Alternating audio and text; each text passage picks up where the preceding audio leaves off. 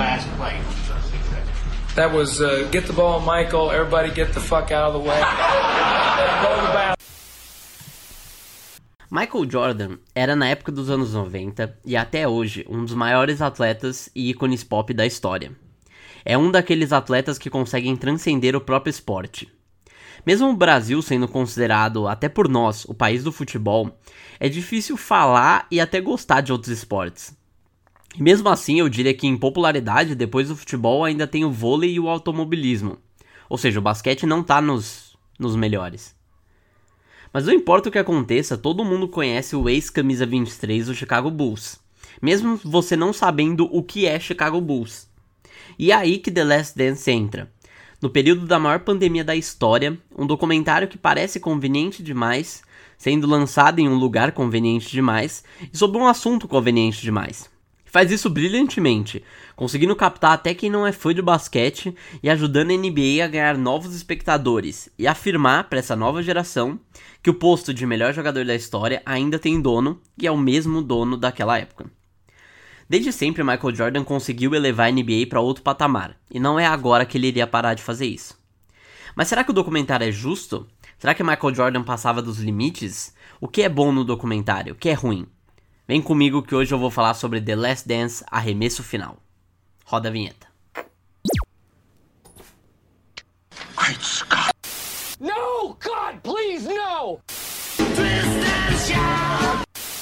Bond. James Bond. I'm not fucking leaving! Wait for it.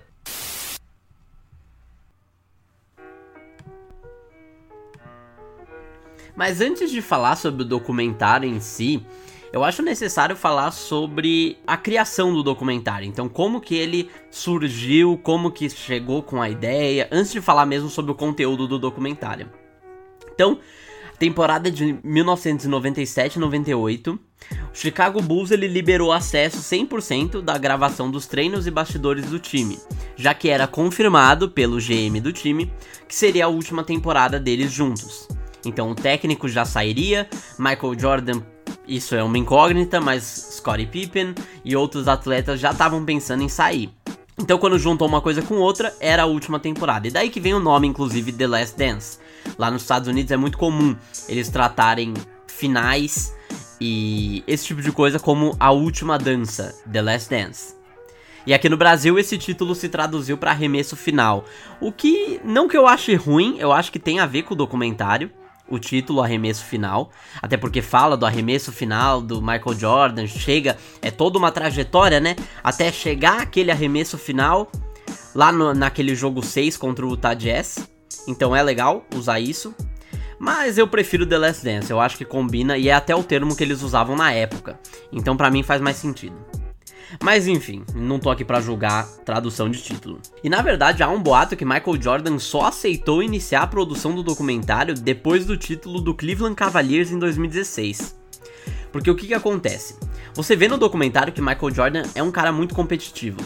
Ele tá sempre querendo buscar motivação pra ser o melhor, pra conseguir um título, pra ganhar um jogo. Ele tá sempre buscando isso. E isso é uma coisa que eu vou falar um pouco mais pra frente.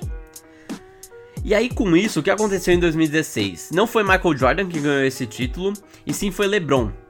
E aí quando o LeBron carregou o time de Cleveland Cavaliers pra ganhar o título e virar aquele jogo que tava três a um, pra quem não sabe, né, as finais do basquete são sete jogos, melhor de sete, e o Golden State Warriors, que tava contra o time do Cleveland Cavaliers, tava vencendo por três a um, o que significa que se eles vencessem mais um jogo, eles ganhavam. E aí o LeBron principalmente ajudou o time a virar o jogo, então chegar a quatro a três, forçou um jogo sete e aí conseguiu levar o título, um título inédito, primeira vez que Cleveland levava o título da N B A. E aí começou a discussão, quem é o melhor jogador da história? Na verdade sempre teve essa discussão, desde sempre, só que aí com esse título do LeBron, muitas pessoas colocaram o LeBron nesse patamar, e possivelmente o patamar de melhor jogador da história de, do basquete. E Michael Jordan não ia deixar isso barato. Ao invés dele soltar alguma declaração ou alguma coisa, ele já sabia que... que esse documentário estava gravado desde noventa e oito, ele resolveu lançar e aí combinou tudo certo. Que a, Ele começou a ser produzido em dois mil e dezesseis, mas edição e tudo em dois mil e dezoito. Começou realmente a fazer em dois mil e dezoito. Então, por isso que condiz as datas e é um boato muito forte que por causa disso o Michael Jordan se sentiu ameaçado no trono de melhor jogador da história. E aí ele criou esse documentário pra deixar, pra não deixar ninguém esquecer o que ele fez e o que aquele time do Chicago fez. Se é verdade ou não é uma história muito condizente. Eu não sei se eu acredito, mas eu não, também não sei se eu não acredito. Porque você vê no documentário, né, a personalidade do Michael Jordan e ele possivelmente é assim até hoje, então eu não duvido que, que seja verdade. E esse é um boato muito forte, na verdade. E aí o que acontece? Por conta da pandemia, os produtores do documentário viram que tinha essa pandemia e falaram o quê? Ah, vamos lançar o documentário, porque aí tá todo mundo em casa, teoricamente, todo mundo tem que ficar em casa. E aí as pessoas vão assistir. Então lá nos Estados Unidos ele foi lançado pela E S P N, então passava no domingo, é, dois episódios por domingo. É, passou, lógico, por tem dez episódios, então passou por cinco finais de semana, né, cinco domingos. E aqui, no Brasil, esses episódios eram lançados na segunda pela Netflix. E lá nos Estados Unidos era pela E S P N. E aí o que acontece? Teve a pandemia, todo mundo teve que ficar em casa, e aí eles tiveram que apressar a produção desse documentário. Então eles começaram a ir logo pra produzir, pra... vai que a pandemia se resolve logo e acaba isso, e aí a gente perde a oportunidade de ganhar muitos visu... muitas visualizações, né? Claro que eles não sabiam de nada, até porque a pandemia tá longe de acabar, pelo menos agora, né, no momento dessa gravação, em junho de dois mil e vinte. E aí eles apressaram e tal, começaram a editar, de dias e noites sem dormir. E aí os dois últimos, pra, uma curiosidade aí pra vocês, que os dois últimos episódios, eles foram finalizados, o episódio, no caso, nove e dez, eles foram finalizados enquanto a série já tinha sido lançada, então tava no meio da série, eles ainda estavam terminando, porque eles realmente queriam captar logo essas pessoas que ficam em casa por causa da pandemia. E aí, outra curiosidade pra vocês também é que o Michael Jordan não gravou as suas cenas, entre aspas, né, em sua casa. É, ele é uma pessoa que é muito reservada, então é por isso que tem esse boato lá que eu falei sobre o LeBron James, porque Michael Jordan, ele sempre foi uma pessoa muito reservada sobre a vida particular dele. E até justificável, porque você vê que lá no documentário as pessoas tentam se intrometer, né? Os jornalistas e tabloides e muitas coisas tentam muito se intrometer na vida dele. Então ele é uma pessoa muito reservada, então ele que dava a palavra final nesse documentário. Então, tanto para fatos, né, que, que falavam, quanto para a produção do documentário. E aí por isso que ele liberou, e aí ele conseguiu liberar e tal. Só que aí ele nem gravou na sua casa, né? Foram casas alugadas para a produção do documentário. Então ele nem gravou na própria casa dele. Ele pre- preferiu gravar em outro lugar para não mostrar a casa dele. Então isso é uma coisa também muito curiosa que você vê sobre a personalidade dele. E uma última curiosidade aqui, antes de eu passar para o próximo tópico, é que os jogadores do Utah, Utah Jazz, que foram o time que enfrentou o Chicago Bulls nas finais de noventa e sete e noventa e oito... É, o time que foi batido pelo Chicago Bulls, não gostaram da ideia do documentário e apenas um daqueles jogadores resolveu dar entrevista pro documentário, que esse caso é o armador John Stockton. Ele resolveu dar entrevista, ele aparece acho que no último episódio ou no penúltimo, no nove ou no dez. E outros jogadores, por exemplo, Karl Malone, ele não quis dar entrevista pro documentário e... há boatos que eles se sentiram altamente ofendidos pelo documentário do jeito que eles são. É, do jeito que eles aparecem no documentário, então eles não gostaram. E o John Stockton, na verdade, que eu falei, o cara que acabou dando entrevista pro documentário, ele só aceitou fazer isso porque com a promessa de que o documentário não seria feito pra endeusar o Michael Jordan, que seria feito só pra analisar mesmo como esse time chegou aonde chegou e não só focar no Michael Jordan, o que na verdade é uma coisa que eu posso dizer que eles até fizeram. E bom, eu vou passar pro próximo tópico aqui, que seria, na verdade, os números do documentário. Então, como que esse documentário deu, né? O que que, que que ele gerou, o que que aconteceu? Então, primeiro no I M D B, pra quem não sabe, é um site que tem notas pra filmes, séries e documentários. Esse documentário conseguiu nove vírgula sete, que é uma nota absurda pro site. é, obviamente é uma nota absurda em qualquer lugar, mas no I M D B mesmo, que é um site que eu vejo que até acaba sendo muito crítico, são pessoas mesmo que fazem as avaliações, mas acaba sendo muito crítico, então eu consegui um nove vírgula sete no I M D B. No Rotten Tomatoes chegou com noventa e seis por cento dos, é, de aprovação pelos críticos e noventa e cinco por cento da aprovação da audiência. Então você vê assim que é perto do dez, perto do nove vírgula setecentos e sessenta e cinco. Então é um documentário com certeza muito bem avaliado. E aí começou a especulação, talvez ganhe Oscar. Eu não sei se é qualificado pro Oscar, porque não é um documentário... É uma série e não é um documentário em si, né? Não é um negócio de duas horas, são dez episódios e aí cada episódio tem uma hora. Então eu acho que entraria no Emmy e não no Oscar, mas não sei. É, com certeza, eu acho que sim. Até agora foi o melhor documentário que foi lançado. Eu acho que nenhum documentário chega nem perto.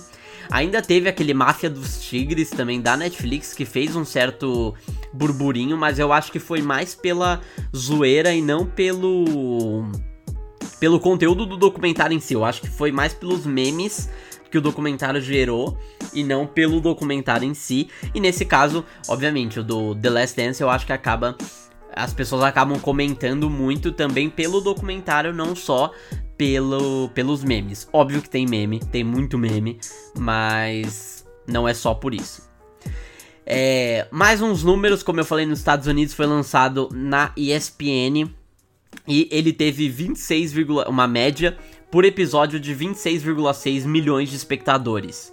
É a maior audiência e um documentário da E S P N. Antes, para vocês terem uma noção, a, melhor, a maior audiência era de apenas três vírgula seis milhões na estreia. E na estreia, eu errei, na verdade é na estreia esse número, na estreia The Last Dance teve vinte e seis vírgula seis milhões de espectadores. É muita gente, muita gente mesmo.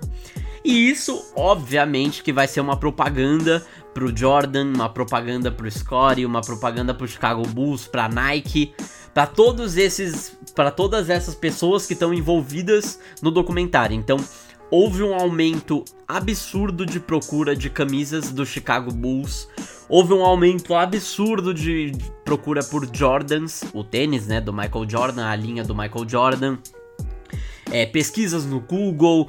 Tudo isso teve um aumento absurdo depois do documentário. E os anos noventa, agora eu tô falando um pouco mais sobre a história dos anos noventa, né? Como Michael Jordan foi importante, não o documentário em si. Mas os anos noventa ajudaram o N B A a chegar a mais de duzentos países. E principalmente pelo Michael Jordan. Porque quando o Michael Jordan se aposentou pela primeira vez, em noventa e três, noventa e quatro, se eu não me engano é noventa e quatro... É, teve uma queda absurda de audiência. E aí quando ele voltou, em noventa e cinco, noventa e seis, teve um boom de audiência enorme. Então você vê que a final do terceiro título do Chicago Bulls, a média de espectadores em mil novecentos e noventa e três, dos seis jogos que teve, era de vinte e sete milhões de pessoas por jogo, vendo, assistindo o jogo. É, que eram, em noventa e três, o Chicago Bulls ganhou o terceiro título do, da franquia. Em noventa e quatro, Houston Rockets e New York Knicks teve apenas dezessete milhões, uma média de dezessete milhões por jogo. Em noventa e cinco, Rockets e Orlando Magic tiveram vinte milhões por jogo. E aí, em noventa e seis, quando Michael Jordan volta, vinte e cinco milhões. Então você vê que não chega nem perto de quando ele tava em noventa e três, com vinte e sete milhões de pessoas. O único número que chega perto é quando ele volta, que tem vinte e cinco milhões de pessoas assistindo. Então Michael Jordan foi sim, claro, os anos noventa foram recheados de craques, foram times enormes, times absurdos. E mesmo assim o Chicago Bulls conseguiu ser dominante e Michael Jordan foi, obviamente, a principal peça. Porque como eu falei na introdução, é um cara que consegue transcender o próprio esporte. Então pessoas que gostavam só dele acabavam assistindo os jogos e ele era uma peça muito importante. Não só pro esporte e sim pros negócios também, pra N B A no geral. Então agora eu vou falar um pouco mais sobre, sobre a minha história, né? Como eu cheguei a gostar de basquete. Então a minha história com basquete... ela começa em dois mil e dez até dois mil e treze. Na verdade, eu diria dois mil e onze até dois mil e treze. E você vê que, assim, na vida de uma pessoa, os pais, né, os pais de, dessa pessoa são muito importantes para influências mesmo. Quando ela é criança, são os pais que moldam algumas influências. Então, o pai, principalmente o pai, mas também os amigos, né? Bota, o pai bota algum filme pra você assistir, a mãe bota alguma série pra você assistir, e aí você fica lá vidrado, e aí você lembra disso depois, anos depois, quando você tem consciência pra assistir alguma coisa. E aí, pra mim, meu pai teve um papel muito importante pro esporte. Então você vê, por exemplo, no futebol eu sou corintiano, e obviamente por causa do meu pai, não, não penso em mudar de time, e no basquete... A influência foi por causa do meu pai também. Ele começou a assistir, e aí, é, em algumas oportunidades eu acabei visitando os Estados Unidos, principalmente a cidade de Miami, e aí na cidade de Miami eu acabei assistindo os jogos pessoalmente do Miami Heat.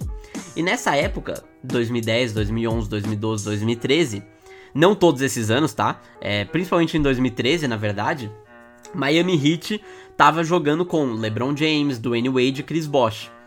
E aí nessa época meu pai era vidrado, ele conhecia todos os jogadores, ele sabia tal, ele já assistia os jogos, e eu era só uma criança. Eu tenho agora dezoito anos, quase dezenove, eu era só uma criança, então eu só tava indo porque meu pai tava indo também. Só que aí eu acabei gostando, claro que não instantaneamente na época, a basquete é muito mais fácil de entender do que, por exemplo, um futebol americano, então... Para uma criança é bem mais legal um basquete do que um futebol americano, uma criança que acaba de ser introduzida para aquilo, né? E aí você vê, tá, o LeBron era um jogador, ab... ele ainda é um jogador absurdo na época, mas ainda hoje é um dos jogadores mais absurdos, é o melhor atualmente, e naquela época também. Então ele jogava muito, e foi muito legal, é uma memória muito boa que eu tenho de ver o Miami Heat pessoalmente, ver o LeBron. Foi lá que eu comprei a minha primeira camisa de basquete, que era de quem? Adivinha? LeBron James. Era a camisa seis do LeBron James. E foi muito legal, e a partir daí eu comecei a desenvolver, né, esse paladar pro basquete. Então depois de uns anos, mais dois mil e quinze, dois mil e dezesseis, teve a ascensão do Golden State, e... E aí hoje em dia a gente tá vendo a N B A bem equilibrada do jeito que ela tá. Mas o que que acontece é que eu não tive a oportunidade, por, por não gostar de basquete na época, ou não conhecer... Eu não tive a oportunidade de ver craques como, por exemplo, Kobe Bryant. Eu vejo muita gente falando que o Kobe é o melhor jogador que eles viram. Gente mais da minha idade. Porque eles tiveram esse acesso ao basquete um pouco antes. Como eu comecei a assistir em dois mil e dez, dois mil e onze, dois mil e doze, dois mil e treze, nessa época, nessa faixa de época, o LeBron James pra mim é o único e o melhor atleta que eu já vi é, no basquete, pelo menos. Então eu tenho, eu tenho essa certa imparcialidade com... com o LeBron James. E obviamente, quem assistiu na, na década de noventa é, considera o Michael Jordan o melhor de todos os tempos. E se você vê, eu considero o Michael Jordan o melhor de todos os tempos. Mas o melhor que eu vi foi o LeBron. E aí a partir daí eu comecei a comprar jogos de basquete, né, no, no PlayStation, eu comecei a jogar, comecei a comprar mais coisas de basquete, né, camisas, assisti os jogos, e hoje eu acompanho, assisto playoffs, assisto as finais, é, os jogos regulares, sempre quando tá passando. Jogos clássicos, agora na quarentena eu tô tendo essa oportunidade, né, de acabar assistindo jogos clássicos da N B A. Até o jogo seis, né, o último jogo do Michael Jordan com a camisa do Chicago Bulls, eu tive a oportunidade de assistir, é, que a E S P N, por causa desse documentário, ela passou, né, com a narração em português do querido Rômulo Mendonça. E foi maravilhoso o jogo, foi muito bom, e ver aquilo como aconteceu mesmo, e não só no documentário, porque o documentário eles demoram pra mostrar, pra ter todo esse drama, toda essa emoção, e ver aquilo é muito legal também. Então essa é a minha história com o basquete. Eu não tenho um time, eu torço mais pro LeBron mesmo, eu gosto muito dele, mas eu acabo gostando bastante de alguns times que eu simpatizo mesmo, que eu vejo que tão, tão bem, mas eu não... Eu não, eu não diria que eu tenho um time específico, eu gosto mais de acompanhar mesmo, pelo, pelo espetáculo. E aí, passando um pouco sobre mim, eu queria falar também por que que deu tão certo o documentário. Então vamos ver a fórmula do documentário e por que deu tão certo. Eu diria que foi uma junção de fatores. Primeiro, a pandemia. Como eu falei, os caras, os produtores do documentário viram que tinha a maior pandemia da história, as pessoas estavam em casa... E aí nada mais justo do que apressar essa produção do documentário pra pegar essas pessoas que estão em casa. E aí conseguir é, conseguir captar essas pessoas que já estão em casa sem fazer nada pra assistir o documentário. Então eu acho que isso foi um fator que eles não consideraram, obviamente, porque esse documentário tava em produção faz muito tempo, então você não consegue imaginar que ano que vem vai ter uma pandemia e aí a gente vai conseguir lançar. Só que aí foi super conveniente pra eles. Então pra eles a pandemia foi boa. E aí, pra, pro lançamento do documentário, a pandemia foi boa. E aí, como eu falei, milhões e milhões de espectadores assistindo esse documentário. Outro fator, que é o maior fator de todos, é a nostalgia. Faz um tempo que a nostalgia toma conta da gente. Então você vê músicas hoje em dia com essa pegada dos anos oitenta serem lançadas. Você vê... É isso, músicas mais antigas é sempre um apelo pela época que tudo dava certo. Sabe, ai, nessa época era maravilhoso, nessa época tudo dava certo. E a nostalgia pega, sabe, desde sempre pegou e, e hoje não é diferente. Então você vê, por exemplo, Stranger Things é, é uma série que se situa nos anos oitenta, tem outras séries da Netflix que se situam nos anos noventa. E, e aí você vê, né, que é isso, tipo, eles tentam também trazer essa nostalgia de volta. E obviamente eu não, é, como eu falei, eu tenho dezoito anos, eu nasci em dois mil e um. E eu não tive a oportunidade de viver nos anos noventa. Então eu não sei como é que era, como as pessoas se vestiam, como que era o clima, as músicas. E aí você consegue ver isso muito bem. Você vê a ascensão do rap, hip hop nessa época. Então a trilha sonora é muito carregada, até porque o basquete e o rap tem uma cultura muito junta. Então é uma coisa que anda de mãos dadas. Então você vê isso também, você vê as roupas, os carros. E eu acho que eles conseguem captar a época de um jeito brilhante. É um jeito que eu realmente gostei e deu pra sentir como se eu estivesse lá, como se eu estivesse com o ingresso pra assistir o Chicago Bulls jogar. E isso pra mim é uma das coisas que eu mais gostei nesse documentário, definitivamente. Outra coisa também é que eles acabaram escolhendo o time certo pra fazer o documentário, né? Como eu falei, uma das maiores dinastias da história, o Chicago Bulls, com um dos, com o melhor jogador da história, Michael Jordan. Então, com certeza, ia, as pessoas iam assistir. Porque, de novo, como eu falei, Michael Jordan é um cara que acaba transcendendo o esporte. Então, você conhece o Michael Jordan, mesmo você não sabendo o que é Chicago Bulls e o que é basquete, ou como joga e tal. Mas você sabe quem é Michael Jordan, e você até deve ter um par de tênis do Michael Jordan. Então, porque ele conseguiu, ele conseguiu transcender o esporte. Poucos atletas conseguem, de um, num nível tão alto assim. E aí foi super conveniente, como eu falei também na introdução, né? Escolheram o time certo, a pessoa certa, e aí deu certo. Foi uma coisa que juntou com a outra e deu super certo. Outra coisa foi a distribuição pela Netflix, o que é uma coisa que aqui no Brasil é super conveniente. Eu tenho certeza que se tivesse feito pelo streaming da E S P N, as pessoas não iam baixar, é, pessoas que não gostam de basquete ou não curtem tanto esporte ou, ou simplesmente só basquete mesmo, não iam baixar o negócio da E S P N pra assistir o documentário. Então eu acho que nisso eles acertaram muito, que foi fazer essa distribuição pela Netflix. E na verdade não foi algo que foi planejado, porque na época do documentário a E S P N não tinha o Watch E S P N, que é basicamente o streaming deles. Eles não tinham ainda. Então a Netflix foi lá e pegou, porque a Netflix também tem mais dinheiro, e aí ela conseguiu comprar os direitos de distribuição do documentário aqui no Brasil, principalmente. Principalmente aqui no Brasil, eu acho que a distribuição na Netflix consegue, é muito conveniente para as pessoas, então vale a pena você acabar assistindo, é, porque tá aí, tá fácil, tá fácil na, na Netflix, então é bem tranquilo. E aí, como eu falei, ele consegue acertar os fãs e os não fãs de basquete. Vale a pena ver de qualquer jeito, mesmo você sendo fã ou não fã. Outra coisa que eu gostei também, eles contam a história não só do Jordan, mas do time inteiro. Então você consegue aprender coisas que você não sabia, e mesmo você não sendo fã de basquete, isso acaba sendo muito interessante. Outra coisa foi a trilha sonora, como eu falei já, tem toda uma nostalgia da época e consegue mostrar a música da época de um jeito muito bom, eu vou falar disso depois. E consegue agradar as pessoas que viram pessoalmente o Michael Jordan na época de, na década de noventa, né? As pessoas que assistiam os jogos do Chicago Bulls.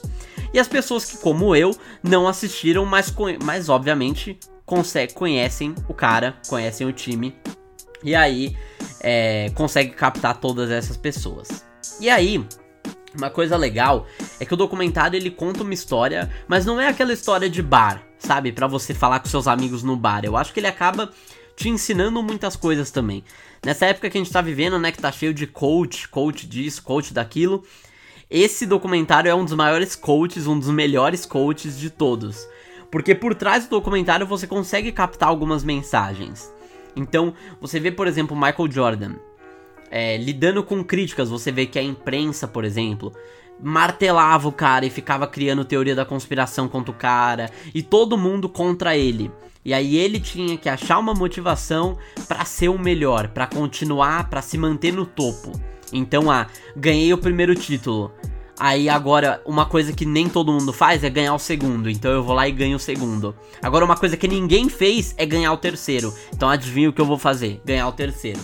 Só que aí quando ele ganha o terceiro título pela primeira vez, ele tá desgastado. Porque aí teve a situação do pai dele, teve é, a imprensa que tava... Teve a situação do, da jogatina, é, o pai... É, a imprensa estava martelando ele com teorias da conspiração.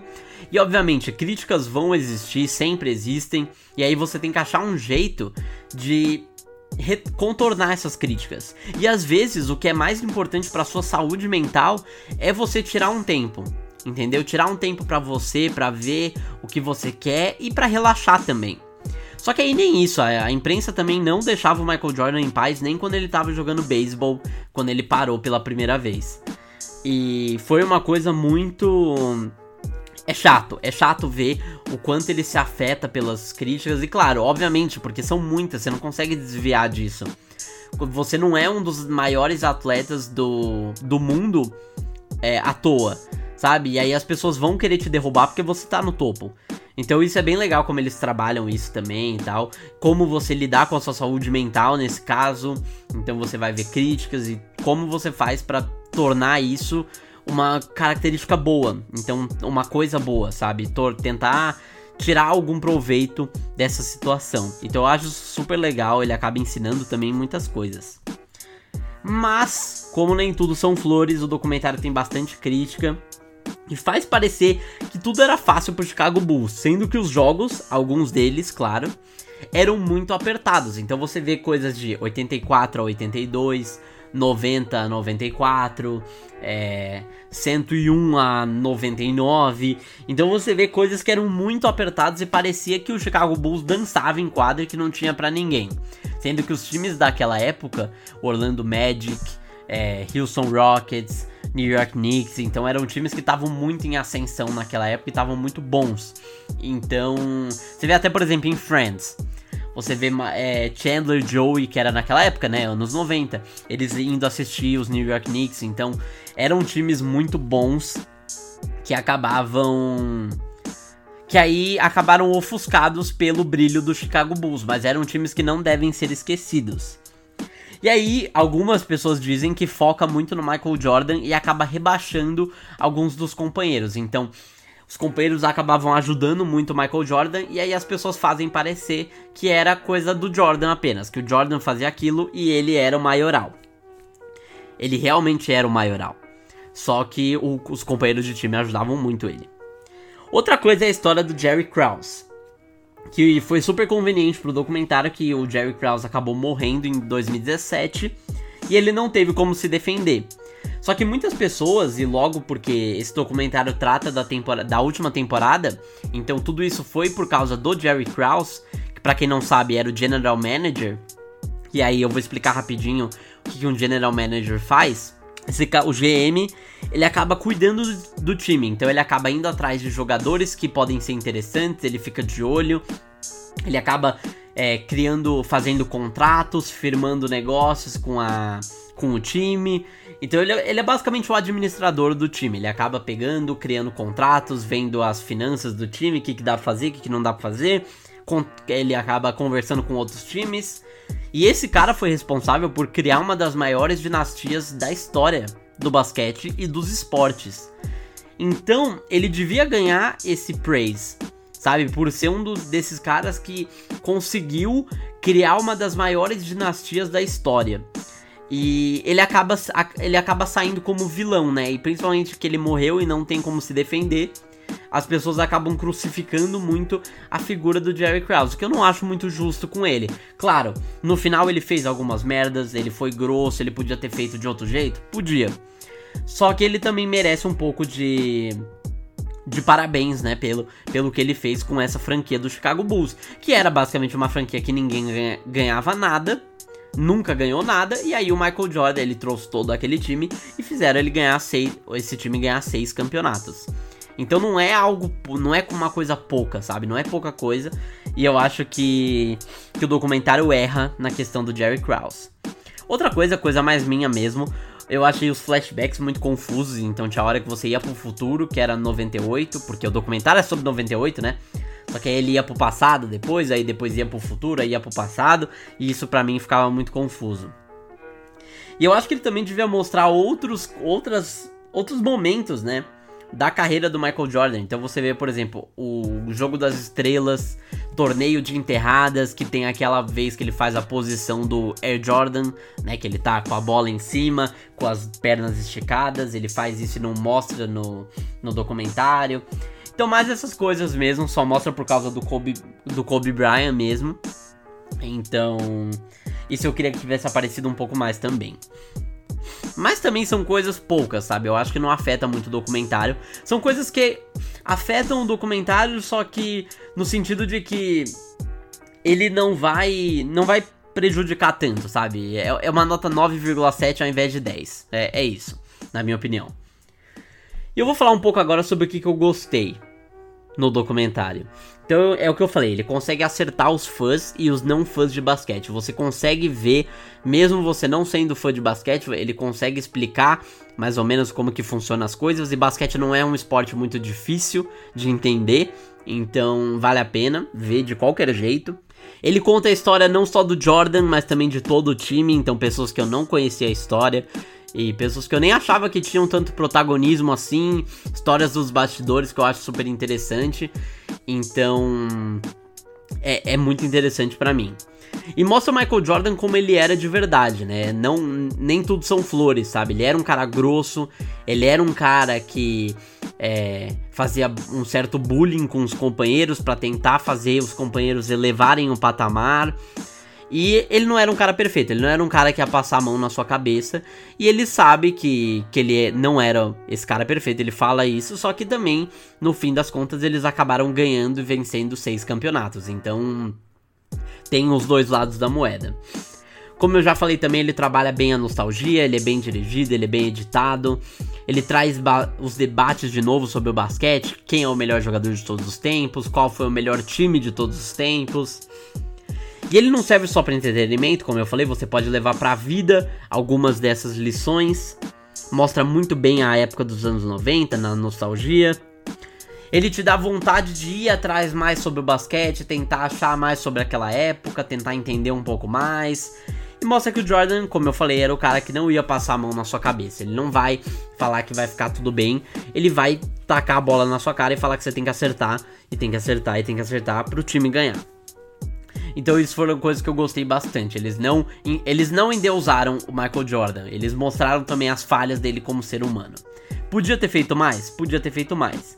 Só que eu acho que, que foi bom também o que foi feito. Eu não vou negar que eu não gostei. Eu gostei bastante do jeito que foi feito, sim. E aí acaba assim. Tem algumas perguntas, né, que o documentário acaba deixando.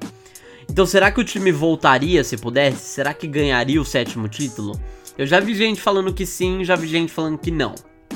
O Phil Jackson, o técnico, queria um salário muito alto e queria uma renovação muito alta. Então coube a Jerry Krause falar que essa era a última temporada dele. Então é justo também pro Jerry Krause, porque não dá para um técnico ganhar tanto dinheiro assim.